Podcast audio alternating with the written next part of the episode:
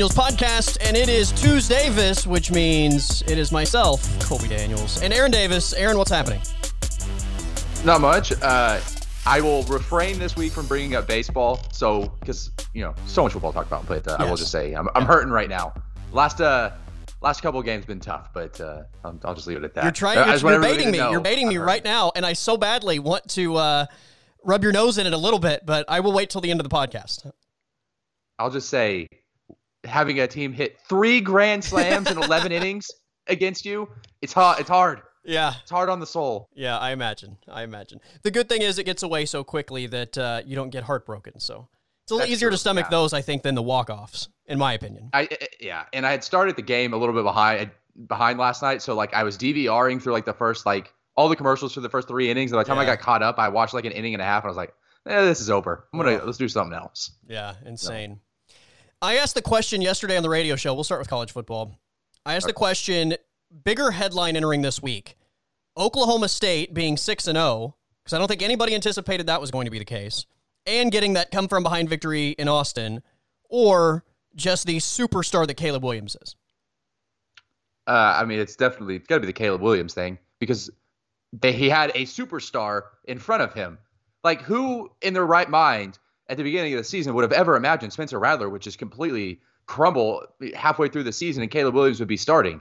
I mean, I guess you could, you know, injury is always an option, I guess, but you know, but who assumes injury going into a season? You never assume anybody's going to get hurt. You're just assuming I mean, I guess there might be a couple dudes that you're like, yeah, the guy's probably going to get hurt. He gets hurt every year. But Spencer Rattler, not that guy, not that case. So, like, why would you imagine he wouldn't succeed? He was kind of penciled in. I'm not going to say, you know, permanent sharpied in, but he was penciled in to be possibly the top pick in the NFL draft, definitely top five, and a Heisman favorite. He was the actual odds on Heisman favorite. He so, why the, in, what world? When this season started, according to almost every Las Vegas sports book, he was the betting favorite to win the Heisman and he was the betting favorite to be the number one overall pick in next year's draft in almost so, every in, sports book. In what world can you imagine, especially the way that he played the second half of last year? Like you saw, we saw him play at a high level to end the season last year, and like obviously, really built up some like probably, uh, obviously, um, exaggerated expectations going into the season. But I mean, at the time, I didn't think that they were exaggerated. I thought they were pretty spot on uh, as far as what he was capable of at you know his highest level. So, I mean, look, Oklahoma State being six six and zero is incredible, but like, am I shocked that they beat Texas? No, they played Texas really well, especially in Austin. And Texas is Texas; they're not great. Like, so I mean, if you look at Oklahoma State's schedule, like they played really well. Their defense is very good, but like looking at their schedule, like there's nobody that they've beaten that I'm shocked that they beat. Baylor's a good team. The but Baylor like, win is a really good win, but yeah, I'm not shocked that they beat Baylor. I think it's more about the fact that there are some very obvious limitations with Oklahoma State as a football sure. team, and they've been able to navigate their way through a minefield every Saturday, right? Like every every game they've played, they've legitimately had opportunities in that game where it felt like the game could slip away from them, and they've found a way to to get through it unblemished right? For sure. Like I'm not saying that it's not impressive and it's not right, like, right, right. A, a, huge accomplishment for Oklahoma State to be six and zero, oh, but that is completely like them being six and zero oh at this point is I I can if you told me before the season I'd be like, well, that's pretty impressive. I I don't think yeah. I'd put money on it, but like I could see that happening. Like that is conceivable in my mind that they start six and zero. Oh. Caleb Williams playing was not conceivable in my mind at the beginning of the season because Spencer Rattler was the answer. Like he was the best college football quarterback going into the season. There was no way in my mind that Caleb Williams was even going to see snaps outside of like how he was used in the beginning of the season in some like you know gimmick packages on the in the red yeah. zone or something like that. But I mean, I obviously. I, I guess I was wrong. I think a lot of people were wrong about the quarterback situation in Norman because Caleb Williams is by far the better quarterback. Oh, it's not even close. Yeah. I don't know if he's more talented from a, from an arm perspective. Like like his arm talent's great, but like I, I don't know. Close. I don't know about comparing him, but just for yeah, close. Yeah. So like, but just as far as being a quarterback and winning football games and playing like winning football, Caleb Williams is far and away better than Spencer Rattler is right now. If you had asked, who did Oklahoma State play in Week One? Like uh, Missouri State. Missouri State. I was I was thinking like Western Missouri, but I was like, I know that's not right. If you had told me the minute that the final buzzer went off against Missouri State that Oklahoma State was going to be 6 0, I'd have been like, you're insane. If you had told me after the Tulsa game, Oklahoma State's going to be 6 0, I would have said, You're insane. If you had told me at halftime of the Boise game when they had, what, seven yards passing, yeah. that OSU was going to be 6 0, I would have said, yeah. You're insane, right? Like, so I think it's maybe for me closer than it is for you, but ultimately, I agree with what you're saying.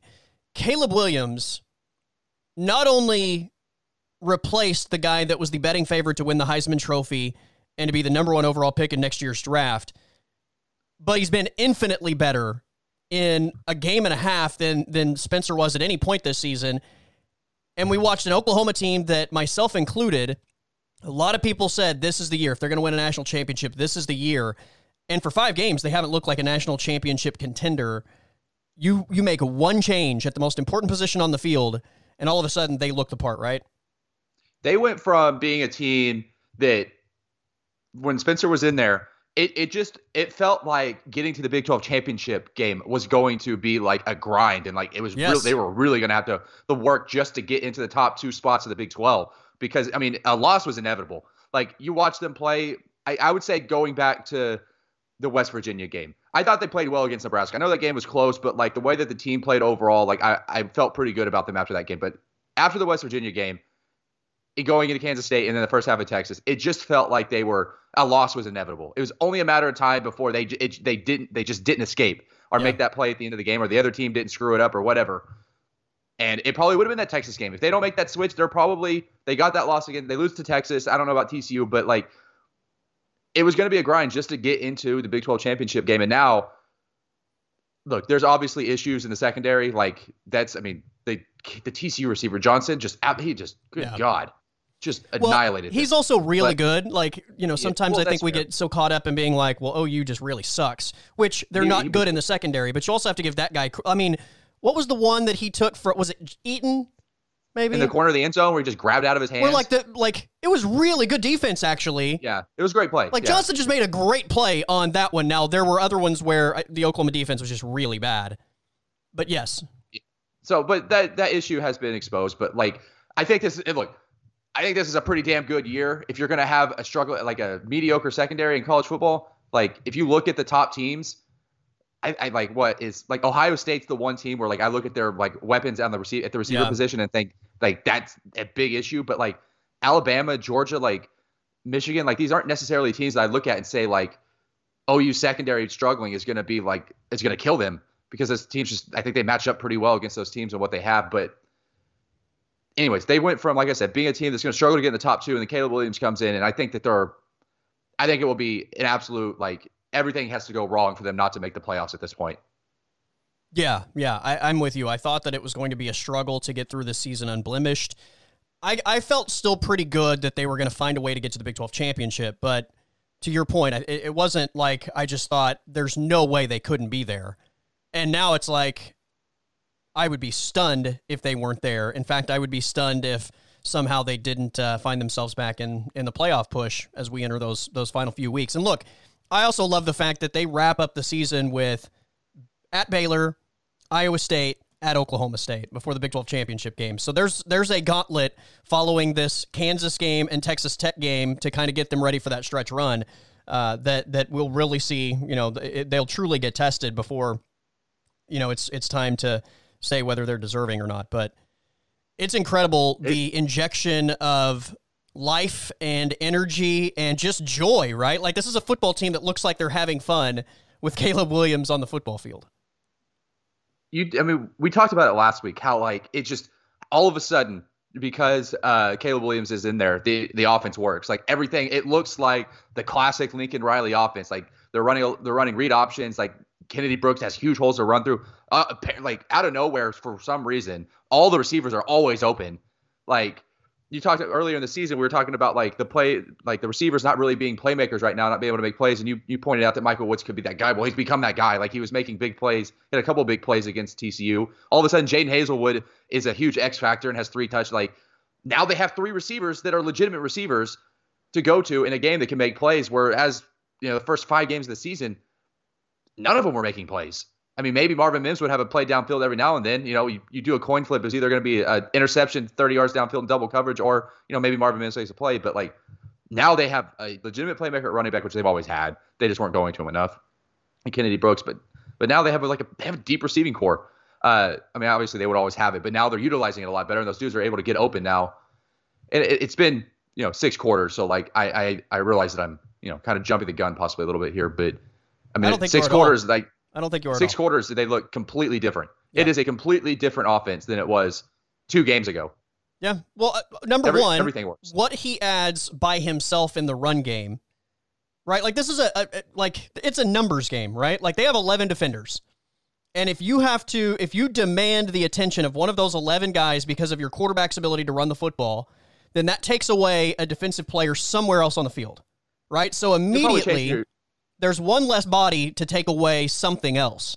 So when we say there's a guy open, like, yeah, of course there is because his running ability, A, demands some attention there. His running ability also opens up the run game for his running backs, which again is more attention the defense has to pay to that part of the game as opposed to just letting, you know, their their front whatever their defensive front is in any given formation, four, five, six, instead of just letting those guys try to to win the line of scrimmage and get a stop. So just because of his natural ability and what the defense has to account for, there are big time opportunities for that offense and it opens things up for the pass catchers. Here's the other thing though.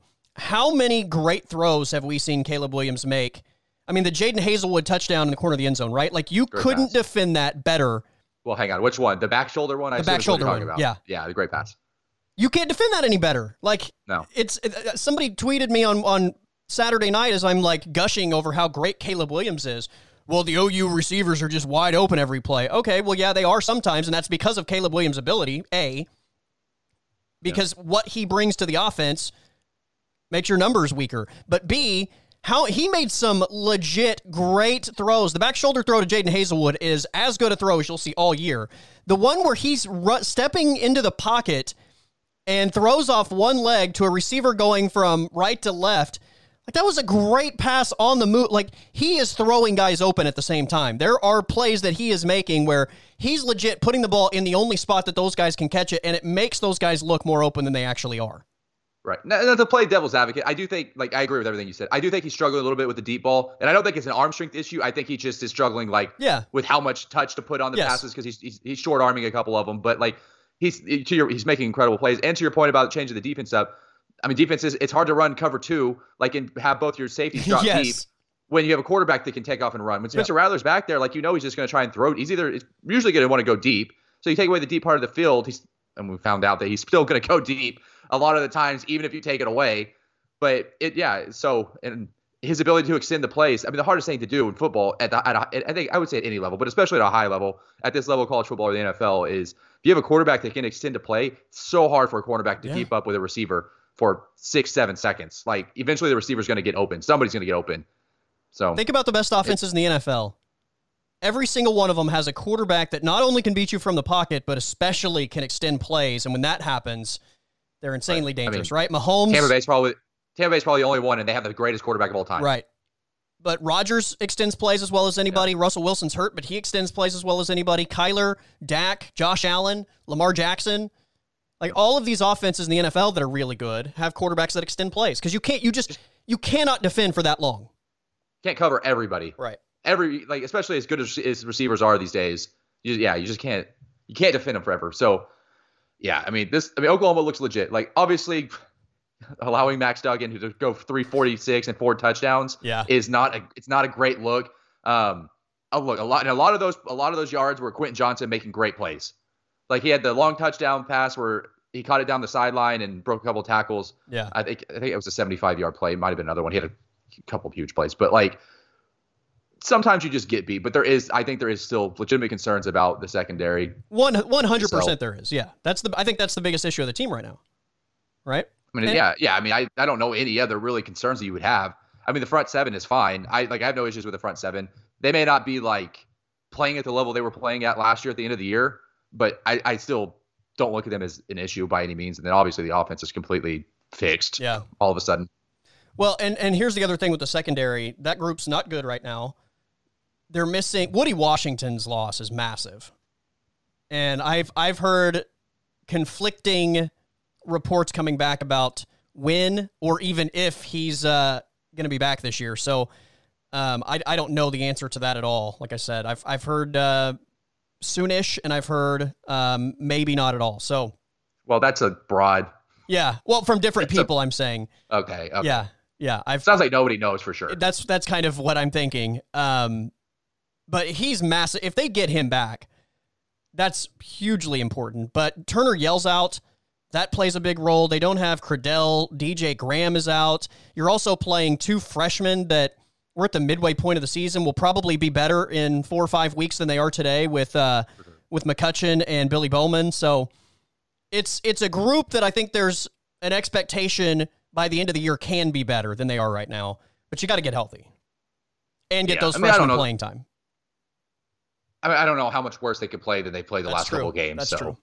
I mean, that, yeah, I guess you want to look at it that way. Yeah. Like it's only uphill from here, but I mean, I guess you could just stay the same. But like you're not going down much. Yeah, I was uh, I was asked on Twitter Saturday night, and they ended up talking about this on the broadcast a little bit uh, later on. But I was asked, is there any chance Caleb Williams could could win the Heisman this year?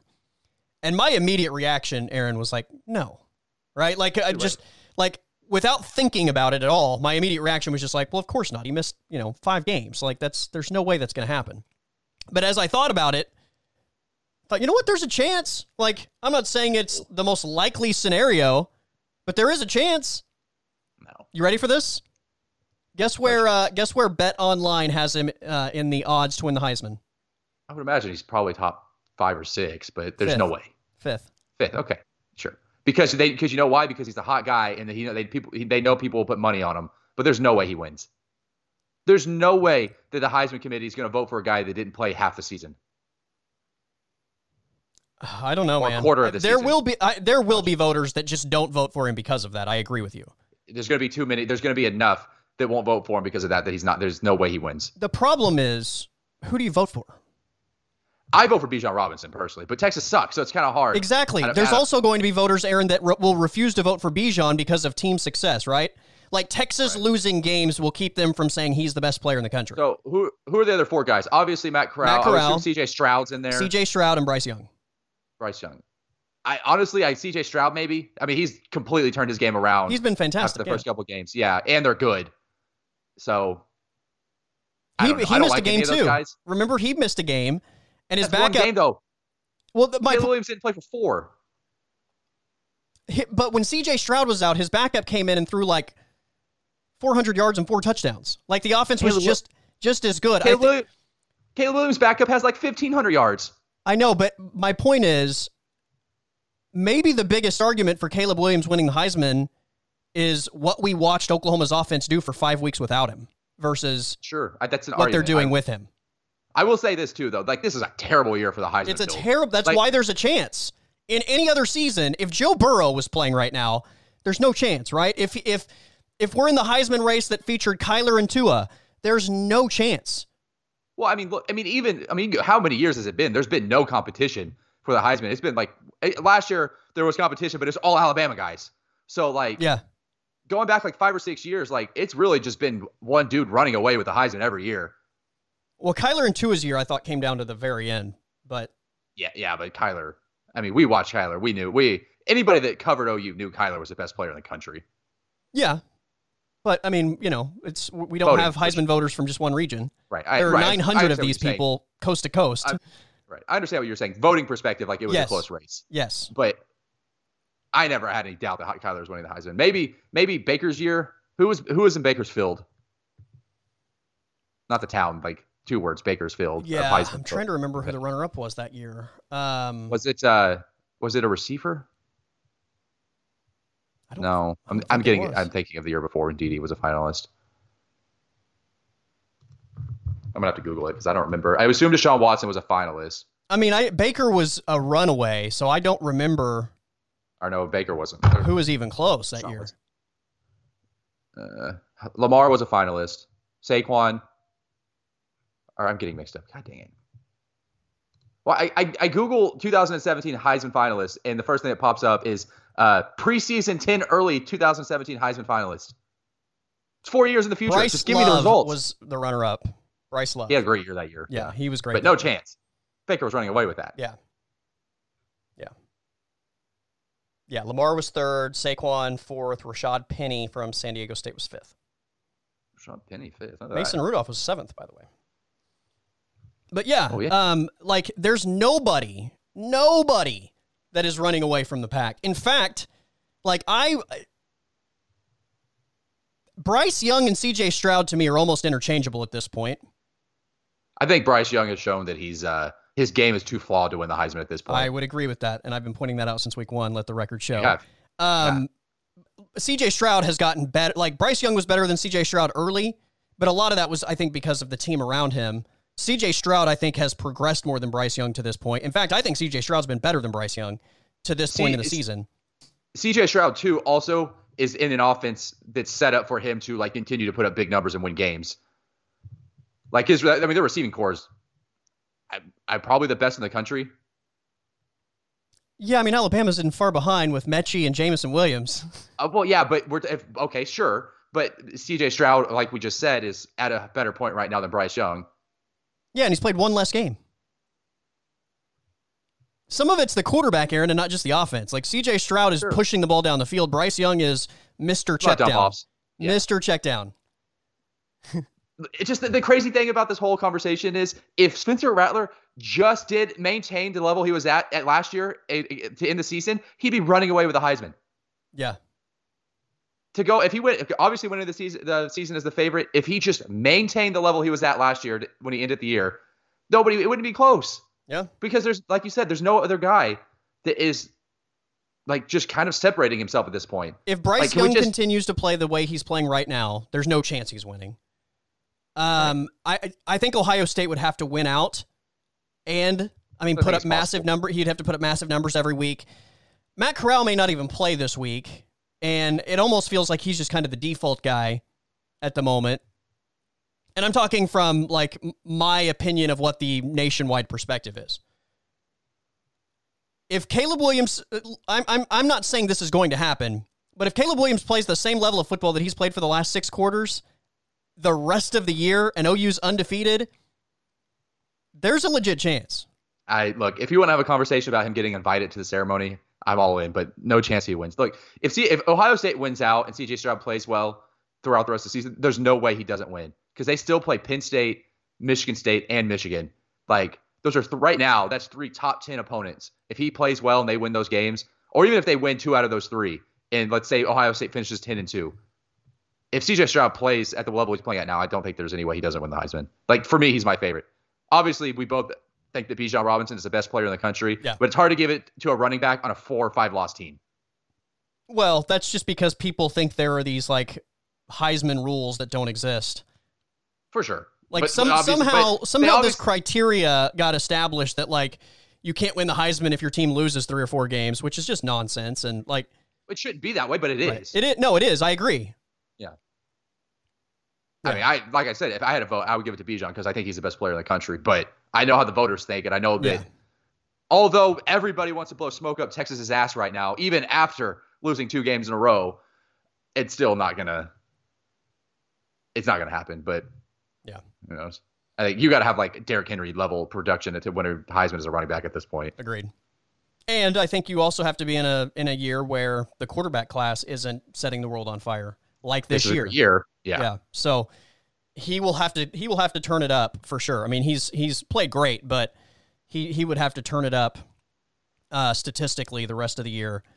To, He'd have to break uh, two thousand to yeah. I mean, yeah, to overshadow Texas not being that good of a team. Agreed. Uh, the thing, the thing about Caleb Williams though is there's literally zero margin of error, right? There, he like because you're only playing a limited amount of games, like you can't have an average game. Every game no, has to play, be spectacular yeah. if you're going to have a chance. And you have to be making incredible plays. Yes. Like which, you have to have highlight reel plays, which, which he, he has so far. Yeah. In every quarter he's played. Yeah, he's uh, it, I mean, it's been incredible. Like it's, it, it God, it's just you know, we, like OU fans, like when they're booing West Virginia, like they kind of like you kind of walk away from that being like, man, OU fans are so spoiled. Like Spencer Rattler's not not that bad. Like he has not right. been great, but he's not been terrible. And we're gonna boo him and like chant for the backup, and then the backup comes in and does this, and you're just like, my god, like this is just as long as Lincoln Riley's here, this is never gonna end. It's gonna yeah. be like a constant like getting the kid, child, whatever toy he wants every time you go to the store. Just yeah. letting him just pick out whichever action figure he wants, and him. It's just by the way, Robert Allen in the preseason Big 12 poll voted for Caleb Williams as the, the All Big 12 quarterback. What? and the the the Big 12 conference called him and said, "Hey, did you make a mistake? Did you mean Spencer Rattler?" And apparently he said, "No, I meant Caleb Williams because if he gets the chance, he will be the guy." Wow, that's uh, and again, like I'm not saying he's crazy for thinking Caleb Williams could be the guy if he gets a chance, but just absolutely wild to think that he's going to get a chance. I agreed. I, I yeah, I like, dude. We all saw the highlights of Caleb Williams, right? You know the skill set is there for him to have success, but none of us thought he was going to like get the opportunity. That's the thing. Right. Like the guy in front of him is also a really talented dude. Number one pick in the draft and the yeah. Heisman favorite. Yeah. Could you imagine going into a season and like looking at the roster? I'm trying to think of. Did you see Stewart uh, Mandel tweeting last weekend? How did how did Lincoln Riley leave this guy on the bench for five weeks? Like, bro, it's not like he had some guy out there quarterbacking this team that had never started a game that just stinks. Like Spencer Rattler, and they were undefeated. They were undefeated, and like Spencer Rattler wasn't playing great, but you said this a second ago. He wasn't horrible either. He he no. just wasn't. He what wasn't seeing the field well. I think he wasn't playing confidently.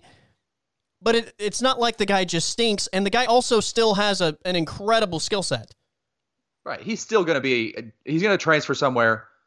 I mean, hell, he might opt out. I don't know if he's going to opt out this season, but he might just go straight to the draft. If he goes straight to the draft, he probably is still like drafted in the top three or four rounds just based off of his like yeah. potential. Yeah.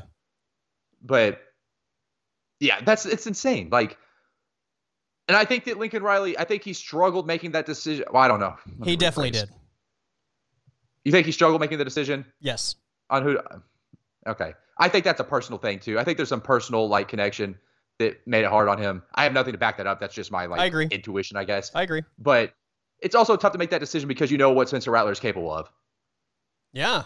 And and it's not like we're just basing this off of high school and Q and QB one on Netflix or whatever. Like Spencer showed he is has a lot of talent last year down the stretch of that season. Yes. Like we saw him play in football games at a high level at OU and play extremely well. Now it just I don't know, he just couldn't replicate. I don't know if it was the pressure or what it was, but like it just it didn't click this year. It hasn't clicked yet. Maybe he transfers next year and stays in college and he goes somewhere like Arizona State and just absolutely obliterates college football next year. I don't know. I wouldn't be shocked if he does that. I also wouldn't be shocked, like I said, if he just goes to the NFL and just you know gets drafted by the Titans in the third round or something. Yeah. Yeah. Look, the guy the guy has elite arm talent. So he's going to be given His release is opportunities. Insane release. Yeah. Yeah. So like I've heard this compared to the whole like Tua Jalen Hurts thing. Like Jalen Hurts, especially at the time he was at Alabama, had very obvious physical limitations in terms of throwing the football. Like the, the other fact guy, that Jalen Hurts is doing what he's doing now is incredible compared to where he was at Alabama. For sure, for sure. Like the other guy was a way better passer, so it's not like like sometimes I think this situation is equated to that one, but the backup throwing the football was way better than the starter as a quarterback. like in this like, scenario, like, the backup's more mobile, but like from an arm talent standpoint, I think Spencer Rattler's probably a little bit better arm talent wise, but it's close. So you're not going from a guy that's not a great thrower to a guy that is a great thrower. Right. And like you said last week, and coincidentally enough, like uh, Chris Fowler and Kirk Herbstreit brought it up during the OU broadcast, like the the going to Tua thing in that game was out of desperation. Like they they had to throw the ball in yeah. that game to win that game.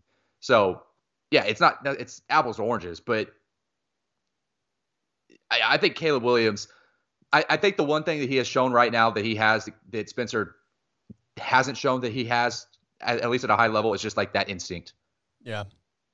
Uh, for me, I just, think the thing that has separated him more than just the physical ability, which, as we talked about a minute ago, just his physical ability makes life easier for everybody on that offense because of the attention he demands with his legs and extending plays. But he is so poised, Aaron. Like that's what yeah. makes him special. How many times have we seen Spencer Rattler in these situations where the pocket's breaking down and he's overthrowing guys or like he's so rattled he's not making the right decisions with where he goes with the football. Caleb Williams not only looks poised in those moments, that's when he's been at his best. He almost yeah. like his nickname is Superman, right? Like he looks bulletproof in those moments where everything around him is breaking down and he's like, "Oh, this is what I actually want to happen. Now I can just be the special player I am and go make a play." Like it's crazy. Yeah, it's crazy and, uh, how poised he is in the the breakdown plays where you know that that's I think when Spencer Rattler at times kind of felt the pressure and and wasn't able to to overcome it. Yeah, and look, it's only been six quarters, but like still, the play that the Caleb Williams play that stands out to me is the the drop that's the drop snap against Texas, and where he found I think it was Marvin Mims in the corner yeah. of the end zone, like just to calmly pick the ball up after you drop the snap, yeah. go through a couple of reads, and find a guy wide open in the end zone, and not to mention making you know lasering that thing into the corner of the end zone. But yeah, and I think his arm strength's there. I think that he can obviously. I'm trying to think back. Did he have any snap issues against TCU? There wasn't any that really stood out to me. I don't remember one. I don't either. So, you know, obviously he works more with the first team, gets more comfortable taking snaps. He'll he'll be fine. But if he just like kind of figures out the deep ball thing on like where to put the touch, because like I said, the arm strength's not an issue. Watch him throw intermediate routes. Oh, like yeah. he just lasers that thing in there. Like his arm strength is there. It's just kind of figuring out, you know, where to add and take away and all that stuff going going down the field. But and his best deep ball was the one that Michael Woods should have caught. Right. Yeah. So I mean, I know he can. I know he can make those deep ball passes. So if he just kind of improves on there, like, I mean, we might end the season saying he's the best player in college football next year. I don't think that's a stretch at all. Yeah, I I, th- I would say this.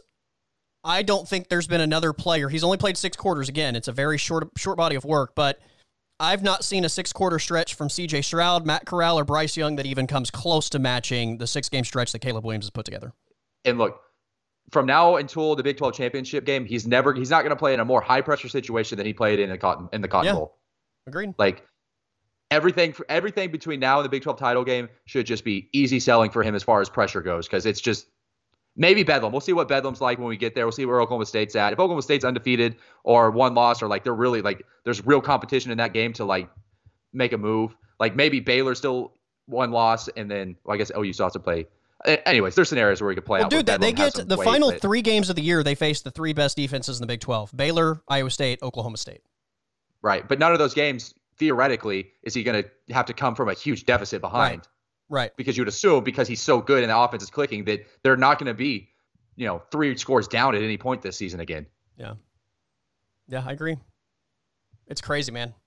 That he's fun to watch, man. Insanely good. Insanely yeah. good. I mean, he I mean, this might be a little bit of a stretch, but six through six quarters, like he kind of reminds me of Kyler Murray.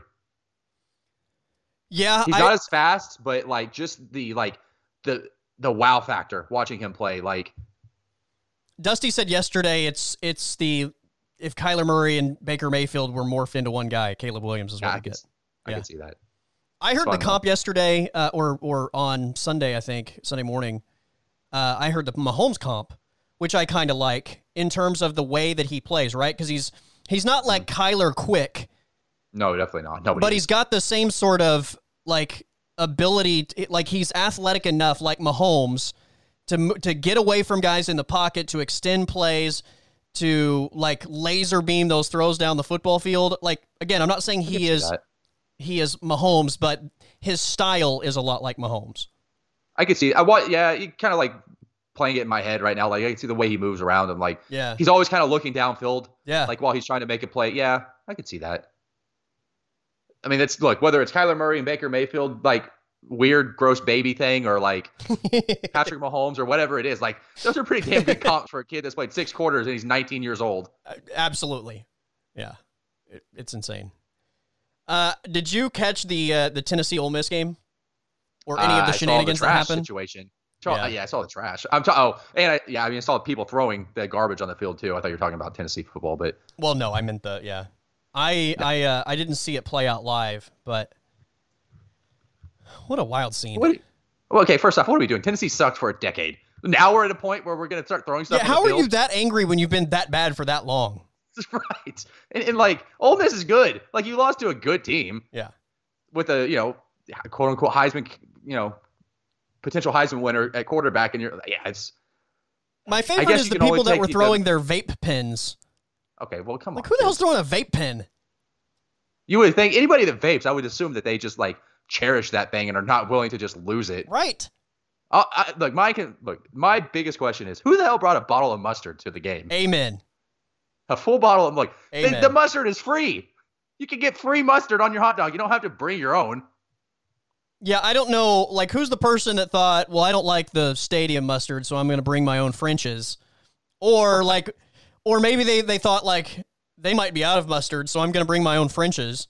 like the, are like look, I don't I've never been to Neyland, but maybe for that 110,000 people that are there, there's like one mustard station for every 25,000 people. Yeah. And it just it's an you're gonna have to wait an hour just to get some mustard. So like maybe that's the reason. I don't know. I've never wanted a hot dog that bad to bring my own mustard anywhere. Honestly, like knowing the world today, it was probably for some TikTok thing. Probably. Like, oh, I'm gonna bring a mustard, some mustard to the game and do it on TikTok. Yeah. Somebody suggested yeah. to me that they filled it up with moonshine, which, you know what? If that's if that's the explanation, then so be it. But you're still going to get questioned for having a bottle of yeah, mustard. Why are you bringing Bring a bottle of mustard? In, yeah. Bizarre. Yeah. How about uh, Ed Orgeron getting the axe? I've decided, Aaron. Wait, I just on. at some Colby, point in my life, huh?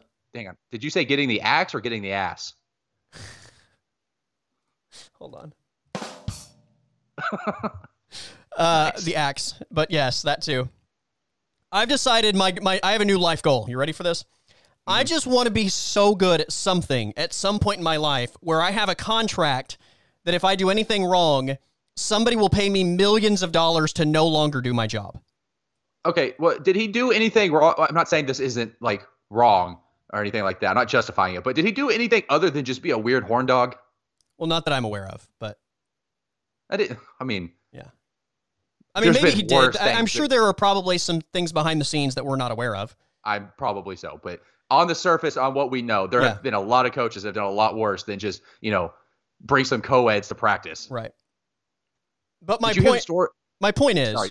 I just want to be so good at something that like somebody's like, if I do anything stupid or if I do anything that that maybe reflects badly on my employer, that they say we're going to pay you to not do your job anymore. That's the ultimate goal. I just want to be so good at something that I get paid to do it. Well, that too, but let alone getting you know paid to not do getting it. Getting paid to not do it though is next level, Aaron. You need to set that your is. you need to set your goals a little higher, man. Right? I'm look. What's that, that stupid? What's that goal. stupid motivational thing that's like aim for the moon, land in the stars, or something stupid like that? I don't know. Some, so, I'm sure if I asked Rosie, she would know. Some, some like it's like BS that hangs in like a doctor's office waiting room. Did you see the Ed Orgeron uh, little tidbit about him hitting on the lady at the gas station? Yes. Oh my god! like this dude is like. Tell the listeners, though, wonder, it's funny. You want me to read it? Yeah. Okay, I got it pulled up. All right. Uh, Orgeron pulled up. This is from an excerpt from an article. Orgeron pulled up to a woman at a gas station wearing exercise attire, and he said, "quote Hey, you are." excuse me. hey, you look like you work out. I can't even. I can't, I can't, Go Tigers. Uh, hey, you look like you work out. End quote. He said, according to multiple sources, quote, we could work out together. The woman informed Orgeron she was married and pregnant, to which Orgeron responded, quote, why does that matter? That's my favorite. I'm pregnant, sir. Why does that matter? The woman ended up, it, the woman was the wife of a high ranking LSU official Word of this reached the LSU Board of Supervisors, the collection of prominent Louisiana attorneys and business owners appointed by the governor who make the most important decisions at LSU, and of course, uh, reached the LSU athletic director, Scott Woodward. So this dude's just like inability not to go hit on a woman at a gas station. A married pregnant woman. Right. He could have easily just been like, oh, well, no, never mind. Go Tigers. Yeah. But just. Uh, go back I to mean, the co-eds, man. What are you doing?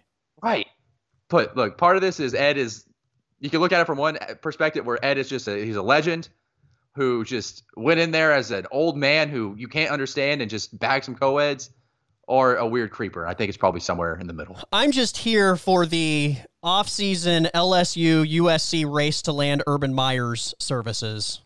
What are you talking about? He won a game. He's he's he is a winning NFL coach, Colby. Uh, God, he's God. I cannot stand Urban Meyer. Is LSU, anybody, USC, arms race to land Urban Meyer this offseason. Book it. Do you know anybody that like openly is an Urban Meyer fan? No. I don't either. He's the most unlikable coach in football at any level. Give me Jason Brown from Last Chance U a hundred times over Urban Meyer. Well, here's the: th- Do you want to win or do you want a likable coach? I mean, he'll he'll win oh, you football games. Not in the NFL, he won't. Well, I'm, I, yeah, college. I know his roster sucks, but still sure he can win in college, but like, I mean, you're gonna win in college, and then he's gonna he's gonna have some scandal, and then he's gonna resign because he has headaches. Well, yeah, and but then, you're gonna have a five year run where you're one of the best and all your programs. Win, yeah, and all your football. wins are going to get revoked, and like there's going to be an asterisk next to your national title, and like I. Look, I'm not on the team. I'm I'm picking guys that I like. I'm just saying there there are people that want to win badly enough. Sure. Well, that's why he keeps getting jobs. Exactly. He's had scandal after scandal, and he keeps getting jobs, high level jobs too. USC or LSU, book it. Also, I love that uh, there's a lot of Dabo to LSU rumors, which would be juicy. Uh, I mean, I guess to get in the SEC, but other than that, why? Well, LSU's a better job than Clemson. You're Right also now? getting in the yeah, yeah. I mean, LSU by far Clemson is good because of Dabo. Yeah, but I mean, so I mean, you can look. I, I, I'm looking at it this way: if I'm Dabo, I can stay at Clemson and just have an easy road to the playoffs almost every year and Yeah. be in the national title picture almost every year, or I could go to LSU and be in the national title picture once every four years. I mean, with LSU, just in his backyard, with what he could bring. Look at the LSU roster right now. They're a quarterback away from maybe being the best team in That's the college story football. of L- That's the story of LSU football. Other than the two years they had Joe Burrow forever, Exactly. They've had two Exactly. good quarterbacks in 30 years. I know. That's what I'm saying. That's why it's a better But- job. But I, I yeah, that is weird. I that's always bizarre to me. Like the L, why LSU doesn't get, ever have quarterbacks, but like because they've changed coaches and they just the quarterback situation never changes outside of like Jamarcus Russell and Joe Burrow transferring in. But Did Jamarcus Russell transfer in? No, no, no. I'm saying the- Oh, outside oh, of oh, Jamarcus outside Russell of Jamarcus and, Russell and okay, and Joe Burrow Gotcha, gotcha, gotcha. because Okay. Joe Burrow wasn't recruited there. yeah, he was like- an Ohio State guy. Right. If he ended up, if he, you know, doesn't lose the job to Justin Fields, then Yeah, they don't get Joe Burrow. They Yeah. don't win that national title. But uh, yeah, I. I mean, that's a huge get for LSU. I mean, they. I don't know if they could bag a better coach than getting Dabo in LSU. yeah. And I'm not a Dabo guy, but you can't. That that's best case scenario. Well, this is like the Urban Meyer thing. Like you may not like him, but he's a good football coach at the college level. I I don't hate Dabo. Da- Dabo just annoys me. I like, to my core, don't like Urban Meyer. But I mean, that's a great hire. I don't think I'd do it if I was Dabo, like I said. But I mean, if I'm any coach and it's between LSU and USC, it's not even a conversation. I'm going to LSU. Yes, hundred percent. I mean, And the here's the other thing: we also have to like part of the equation here is the changing landscape of college football and the power struggle of college football, and Dabo looking not just at next year, but 2025, 2026, 2027, 2028. Like to be in the SEC at that point may mean a lot more than being the best program in a bad conference. That's fair. We don't. I mean, we don't know what the structure of this thing's going to look like.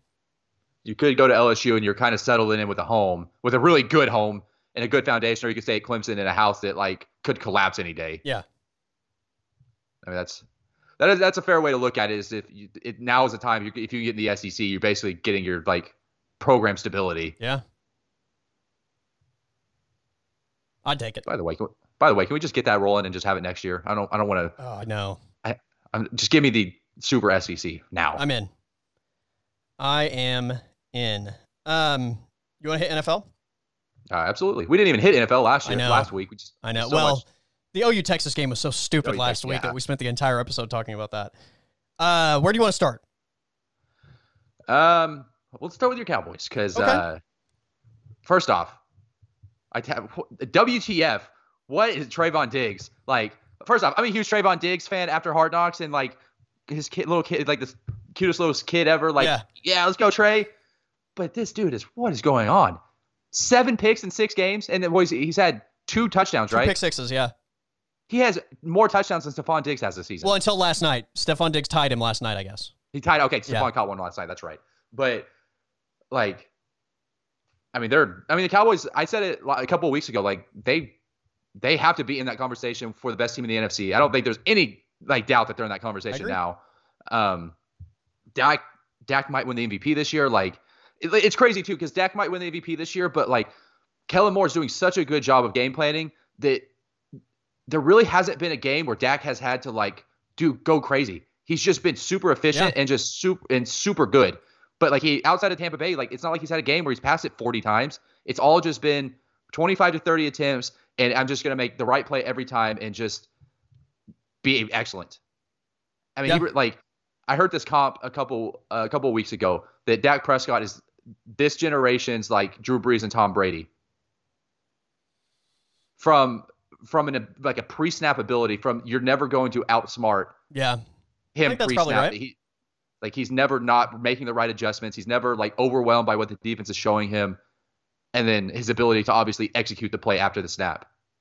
He's been really smart with the football. I like the main credit I've given this offense overall is just understanding, you know, we talked about this at the beginning of this episode with Caleb Williams, like understanding where you have an advantage on the football field and taking advantage of it, right? Like uh, sometimes I think football gets so complicated to the point that like everybody's trying to outsmart themselves and the other team. Like sometimes this is just as simple as where can my team beat your team? and let's go hammer that spot. And then when you adjust, we're going to figure out where you took something away to make up for this leak, and we're going to go hit you in that spot. And that's Dallas has done a great job since the Tampa Bay game at doing that.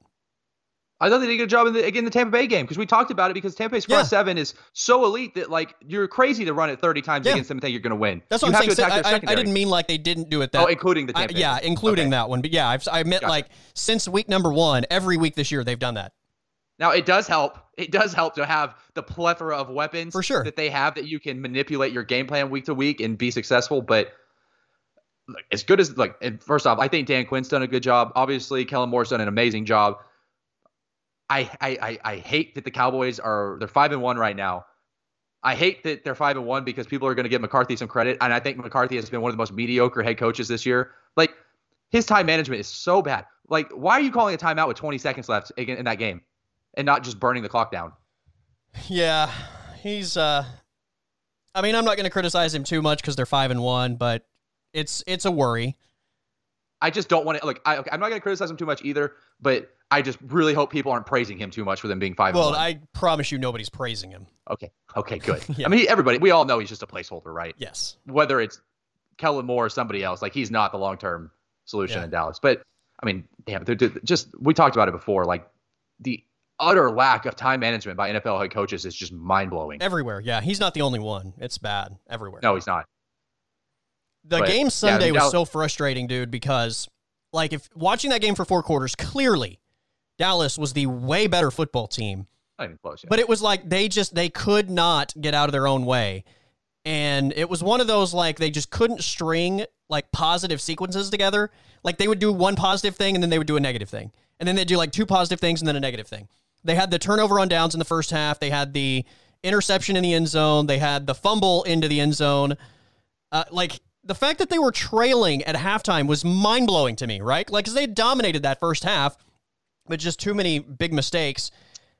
And when they missed the field goal with what, about three minutes left, like I was so frustrated and pouting like a baby on my back. Just, I mean, like legitimately, I'm, I, I will admit that just pouting like a baby that they had missed that field goal. And I'm like, there it is, game over, it's done.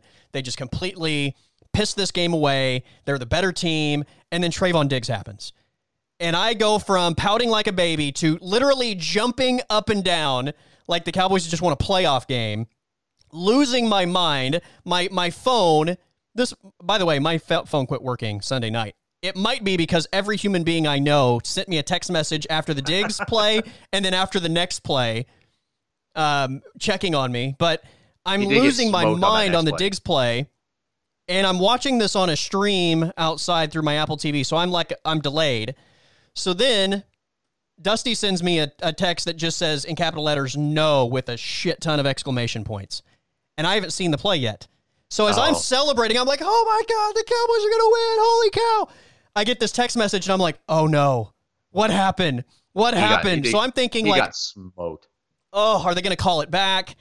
And then I watched that play, and the Patriots immediately answer with a 64 yard touchdown. I thought I was going to vomit everywhere. I was just sick to my stomach. Oh, what a mess! But they found a way. Yeah. Um.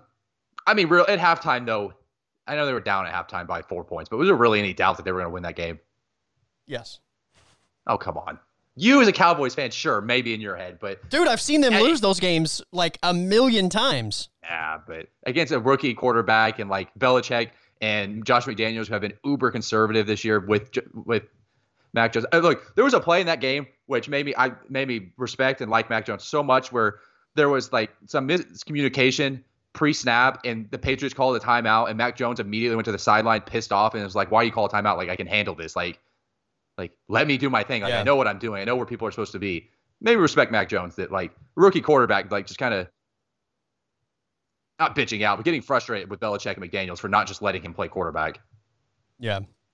But Dallas is good. I mean, there's the top of the NFC is really good. Like the NFC playoffs are going to be a lot of fun, uh, assuming that you know these teams stay healthy. But give me Rams, Cardinals, Packers, Cowboys, and honestly, like yeah. the Packers probably have been the worst team out of those four. And you didn't even mention the Bucs yet.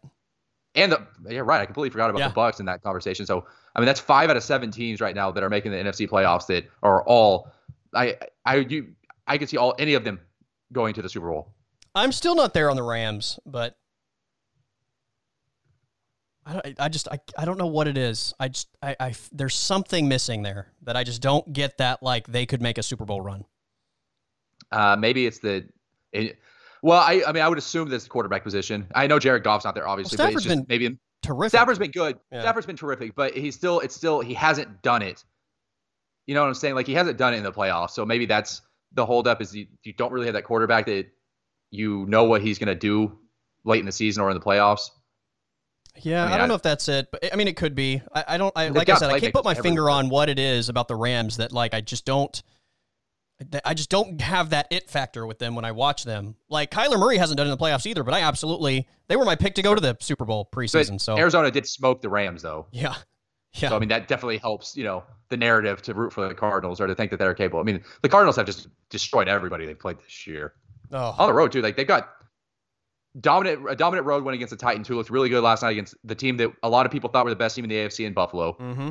A dominant road win against the Rams, who are five and one, and then I know the Browns are not in a good place right now, but they absolutely destroyed the Browns this weekend. Yeah, that's a good win. Yeah, at Cleveland. And to do it, like you said, to do it the way they did it. I mean, they won that game. I mean, as they were clearly the better team. They weren't even close. They dominated yeah. from the get go.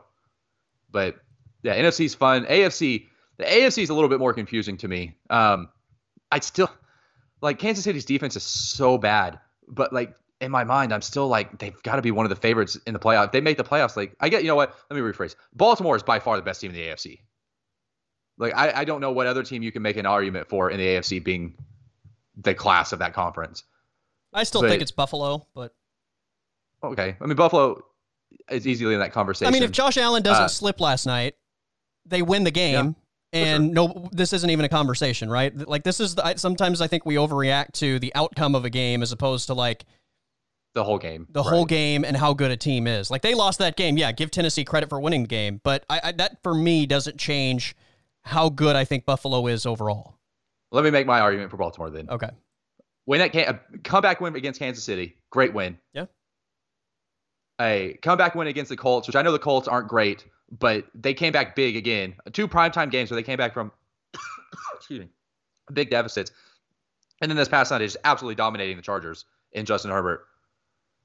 I, I, agree with you. The Bills are in that conversation. I think right now it's like it's a two-team race in the AFC with the Bills and the Ravens, and then if Kansas City can just figure something out on defense, they're in that race. But right now, Kansas City's defense is just it. I don't know, man. Like they're it's a massive issue. Their offense is still good. Their offense is still first in the league in points per drive and yards per drive. They're just the turnovers and the defense is just it's gonna be a tough thing to overcome in the playoffs. Yeah. I, uh, I I do think the Browns at the end of the year will be st- back in that conversation. They got to get healthy. They got to get healthy. But I think a healthy Cleveland team is in the conversation because their style, right? It's defense and running the football. When yeah. when they're healthy, uh, defense has to pick it up though. They've not played super well the last couple weeks, but um, they gotta they gotta make it through the next few weeks though. Like if Nick Chubb misses another game or two, Kareem well, Hunt's obviously out for a few weeks. They play Thursday night this week, and apparently it's tough. Nick Chubb's not expected to be back by Thursday, so and Baker's gonna be a game time decision. Yeah. I, I imagine Baker plays, but I mean he hasn't been good since he hurt his shoulder, that left shoulder towards labrum. Right. Um, and I mean, look, he plays, as long as Kansas City okay, has Mahomes, but, they will be in the conversation, despite how bad they're playing right now. Yeah. Um, yeah, Cleveland's got to survive the next like three to four weeks though, and then after that, if they get healthy, like yeah. and making the playoffs, like they like you said, they will be an issue in the playoffs, but they've got to get to the playoffs, like, and it's they're in a tough stretch right now, and like you said, they play Thursday night against uh against the Broncos, who aren't exactly playing good football right now either, but What's who's Buffalo's head coach? Um, Sean McDermott. Sean McDermott, that's right. Last night, this is such a pet peeve of mine. Last night, Sean McDermott decides, right, it's fourth down, it's a yard. You have one of the best quarterback runners in the league. The guy's a giant. What is Josh Allen, like 6'3, 6'4? He's like 6'5. 6'5. 6'5, 240. 240. Yeah. Like Josh Allen gets that, picks up that first down nine out of 10 times, right? Football fans universally criticize football coaches for being passive and not aggressive and settling for punting and settling for field goals. You have one of the best quarterback sneakers in the NFL, and you decide, hey, let's go win the game. And he slips. Like, here's the thing sometimes bad things happen. Is it a gamble to go for it? Of course, it's a gamble. But give me the coach that says, I want to go win the game versus I just want to try and like tie it and then maybe we'll, you know, win it. And like, Go win the football game. I love the call. Yeah, I love. The, I great call. the call. The amount of people okay. that I see, like there, there are people that I see every single week criticize Gundy for the amount of times that he doesn't go for it on fourth down. That were that were like making fun of Sean McDermott last night for going for it. I'm like, what? What are you doing? Because it didn't work? Like you think it's a bad call because it didn't work? You you also have to look at it this way. So if they go for the field goal and go to overtime, sure, great. But if you lose that coin toss, you lose the game because and I I think we've buried the lead the whole the whole lead of this Monday night game is that Derrick Henry is the he's yes. the MVP. As much as like Dak has conversation the MVP voting, but Derrick Henry should be the MVP this year. He's been so good for the last few years that like let's give him MVP. Like he has earned it. If he gets 2,000 yards, which at this pace he's going to, if they go to overtime and Tennessee gets the ball first, they're winning that game because Derrick Henry was unstoppable last night. Yeah. Like you're not stopping him. So you have to go for that touchdown because the Tennessee offense, especially with AJ Brown like starting to click later in that game as the game progressed through the fourth quarter, and Derrick Henry just being unstoppable. Like, I mean, it's a 50-50 shot. You're winning that game in overtime. Whereas, what a quarterback sneak with Josh Allen, that's better than 50-50, I would imagine. Absolutely, I would say, like I said, I think he gets that nine out of ten times. Yeah, overtime, 50 straight 50-50 that you yeah. win that game. It's all in the coin toss. I think you had a better percentage chance to win the game by going for it. Unfortunately, he slipped and credit Jeffrey Simmons for making a great play as well, but it didn't go your way. But that doesn't like I hate this whole like we want everybody to be more aggressive, but the first time you're aggressive and it doesn't work, then all of us that's the risk. You want people to be aggressive. Also, There's a risk with being aggressive, but like just because it didn't work doesn't mean it wasn't the right call. Also, if you're Sean McDermott, you're very aware that you play in a shitty division and you can afford to lose a game. Well, what if the, but here's the other thing. What if the field goal kicker slips and misses the field misses. goal? Then are we like, right. why did you why did you decide to kick the field goal? It's a lose you don't win up, the game. Oh, yeah, oh, it's so stupid. It's such a. Ugh, I hate it. I got super triggered last night over this. Crazy. Yeah. Super. It's the right play. It was the right maybe, call. It just didn't work. Yeah. May and look, maybe if you want to make an argument that maybe you would have been better off like trying to like do some misdirection and maybe running Allen on the outside. I don't know. I don't maybe even think that was the. case. I think le- legitimately it was the right call. Guy just slipped. Sure.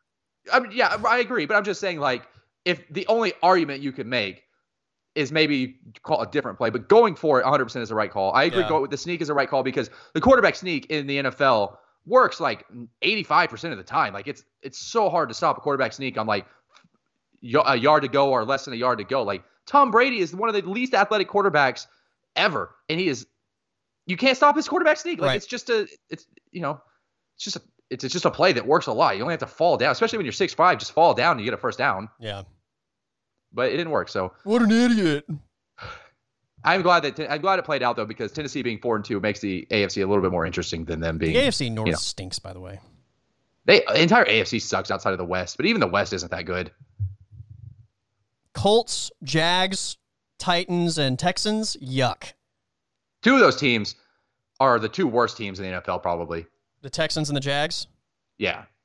Yeah, you're probably right. And then, yeah, the AFC's tough. Like the Steelers are three and three, but I think the Steelers are one of the most boring teams to watch in the NFL. They are. Yuck. The entire AFC, to the Bills' credit, like the Jets and Dolphins are freaking terrible. The Patriots are. For, I, the Patriots are a good two and four team, but they're still two and four. They still suck. Give me your best, but, your favorite, or or most entertaining five teams in the league right now. Not best, but most entertaining. In order or no order? Uh, you don't have to put them in order, but you can if you want to. Okay. Uh, I think Baltimore is incredibly fun to watch when they they were not fun to watch this week. Like I have no interest in watching Devonta Freeman and Latavius Murray run for touchdowns, but like when they're down and Lamar Jackson has to like flip that switch, yeah, definitely one of the most fun teams to watch. I I low key love watching the Beng- the Bengals. I think Cincinnati okay. is so fun to watch. Um, with all those weapons and Joe Burrow, like I enjoy watching them a lot. Chargers, obviously. There's a lot of teams. God dang, there's a lot of teams I like to watch. Chargers definitely in that conversation. Uh, Arizona, and ooh, who's my fifth?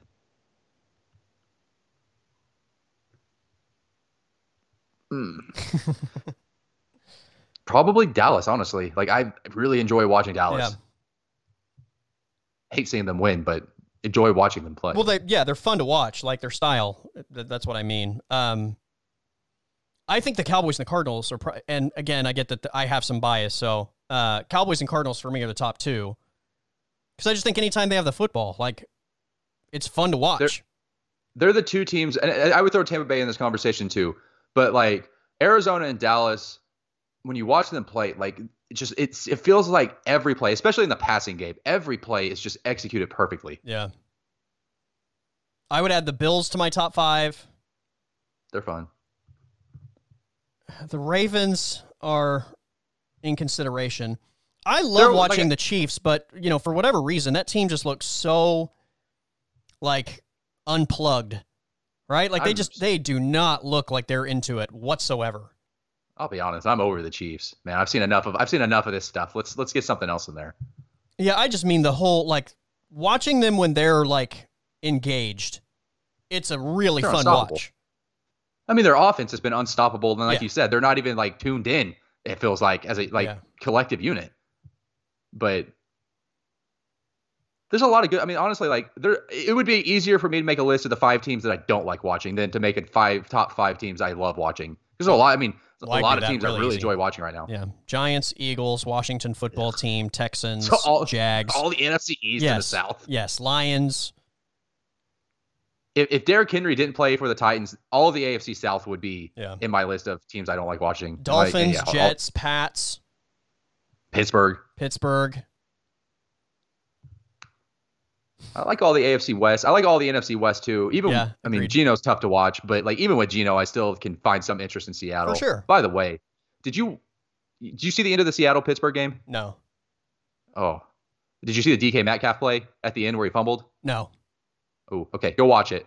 Um, so they're driving downfield late in the game. There's probably like 10 seconds left, 15 seconds, less than 15 seconds left. Geno hits DK on the sideline um, gets him within easy field goal range. Like they're within like a, it's less than 50 yards. And uh, DK, instead of just taking an easy step out of bounds, tries to turn up field and just gets the ball knocked out of his hands immediately. Makes like, you know, clear a fumble. Jeff Swaim like falls on a Seattle receiver, like and sprints to the uh, middle of the field. They spike it, get the field goal, whatever. But yeah. the refs stop play to review the play to see if it was a catch after DK Metcalf had turned up field and run like three yards and they stopped the game for like 10 minutes. It was just Ugh. like an absolutely embarrassment for the NFL in that situation that like it was clear that the refs were just trying to give Seattle like time to set up their field goal unit. Seattle like, benefiting from a referee call at the end of a game? No. Who would have thought, right?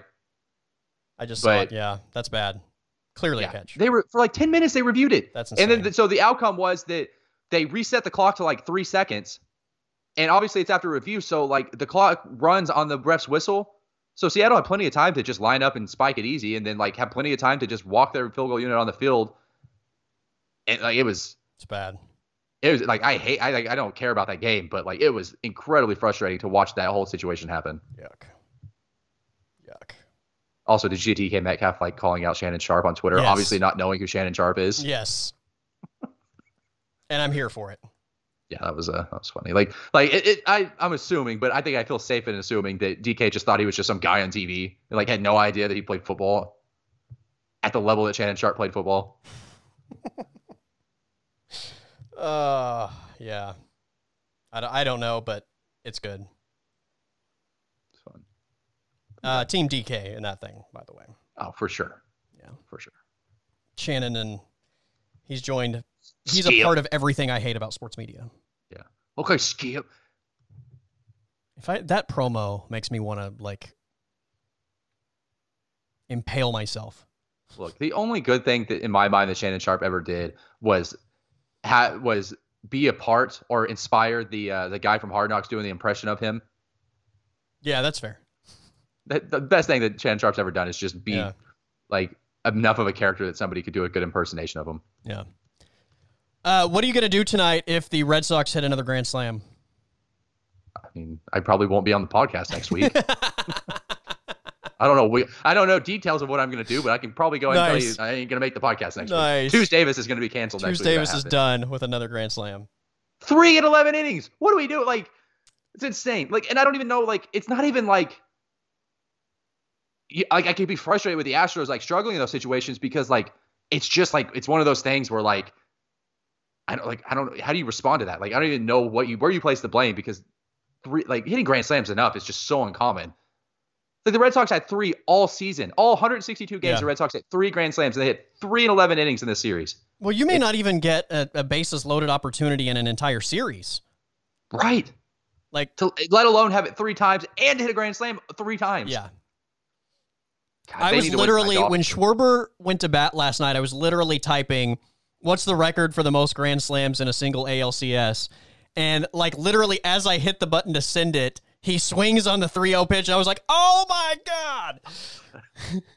Man, it's like, God, and I want to hate the Red. Like, I don't like the Red Sox, and I like I want to hate them with like the same level of hatred that I have for like the Dodgers and Yankees, but I, I just can't get there because they're the Red Sox. Like they they were cursed for hundred years, so it's yeah. hard for me to just like have this like deep rooted hatred for them. But man, I don't like him right now, and uh, well, obviously, like, yeah their roster, they're not their roster's not even that good. Just everybody is just crushing it right now. Well, Kike, like, Kike has turned into like the greatest postseason player of all time. Right. This post, like it's stupid how good he's been, and they've just like, yeah. I mean, it's just been very, I mean, opportune hitting. Like Eduardo Hernandez had an ERA of five yeah. in the playoffs, and like just mowing the Astros down, who probably I wouldn't say probably like are definitely have the best lineup in baseball this year. By the way, did you see did you see Eduardo uh, Rodriguez do the my time to Correa?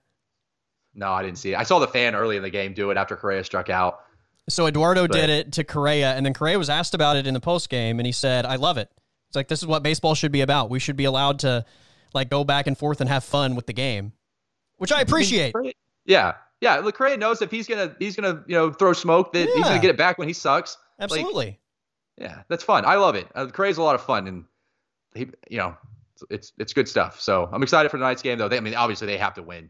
Like if if they lose, the series is probably over. Yeah. But especially with the way Boston's played for the past two weeks, but Houston's good, man. I'm I'm I'm I'm hopeful. So I know it's easy to not like the you know the whole like Dodgers like go get Max Scherzer and Trae Young or Trea Turner and uh you know Mookie like Betts. Mookie Betts at the same time, I like them because the majority of that roster farm, yeah. is like all guys that we watched play here, right? Like, yeah, Will Smith and Max Muncy and Cody Bellinger and Gavin Lux and Corey Seager and um, who else? Bellinger. I don't know if you said Bellinger. Yeah, Julio Bellinger Urias, and Walker Urias, like, Buehler and Urias and yeah, like there were a lot of players. And I don't hate the Dodgers because they spent they buy players. Like I think I just hate them because it's just a fatigue thing. Oh, okay. Yeah. I'm just tired of seeing them, uh, you know, in the NLCS yeah. and like in the World Series that like although they're down 2-0 right now, so we'll see what happens. I'm How about that two walk-offs, man? Insane. It, it's just like baseball is one of those things, one of those sports where like teams just have like there's just like they have this thing. Like there's I don't know if it's just like a, a destiny feeling yeah. in baseball for some teams because like the Red Sox and Braves have no business like playing as well as they are, like being two wins away from the World Series each. Like but that's just baseball. Like you don't get that in the NBA and the NFL, obviously. Like yeah, sometimes things just line up the right way. I I, I tweeted out the night that uh, the Red Sox had that 13 inning game against the Rays, and the Rays had that unlucky bounce that prevented the run from scoring, and then the very next inning Vázquez hits the the walk, walk off, off, over the Green Monster. Yeah. I was like, those are the kind of things that like like you just said, destiny I asked the question that night. I was like, are they a team of destiny? Because those are the kinds of things that somehow like just give a baseball team this extra life that like gets them to the finish line. Yeah, I mean it's, I mean that's what makes playoff baseball a lot of fun to me. Is just it. A lot of times the best the best roster isn't the team that ends up winning because you just got to have the breaks go your way. I mean, if that was the baseball. case, the Dodgers wouldn't have just one World Series in the last like five years, right? Right. They'd have like they'd have won every year because they yeah. had the best team every year. Yeah. Yeah, it's crazy. All right, man. Uh, anything else before I let you run?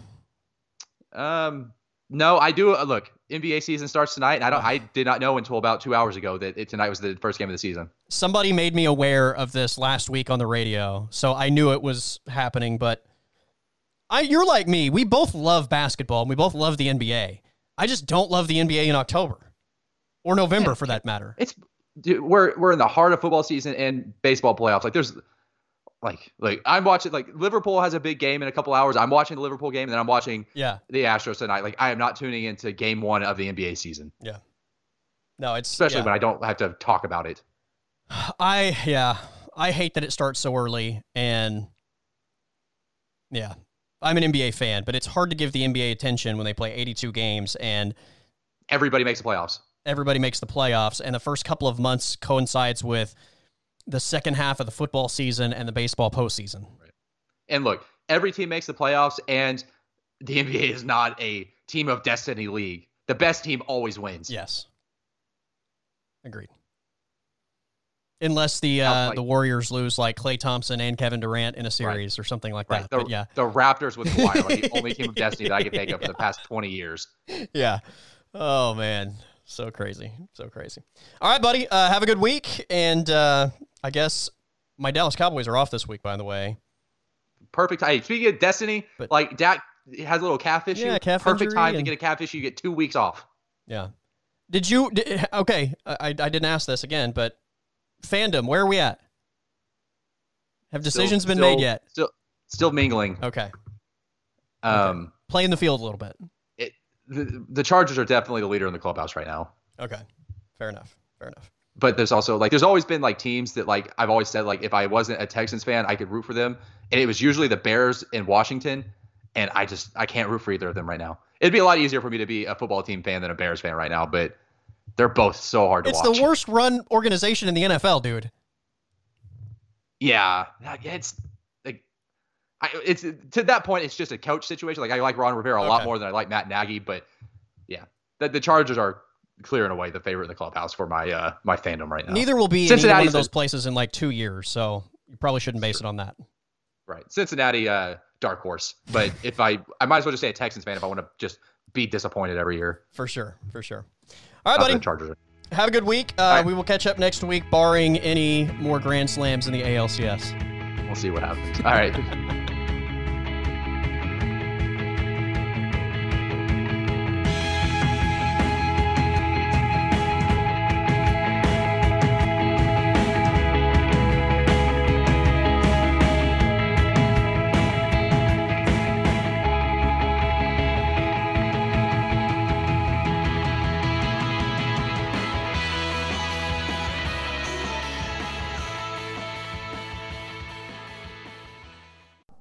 podcast is over.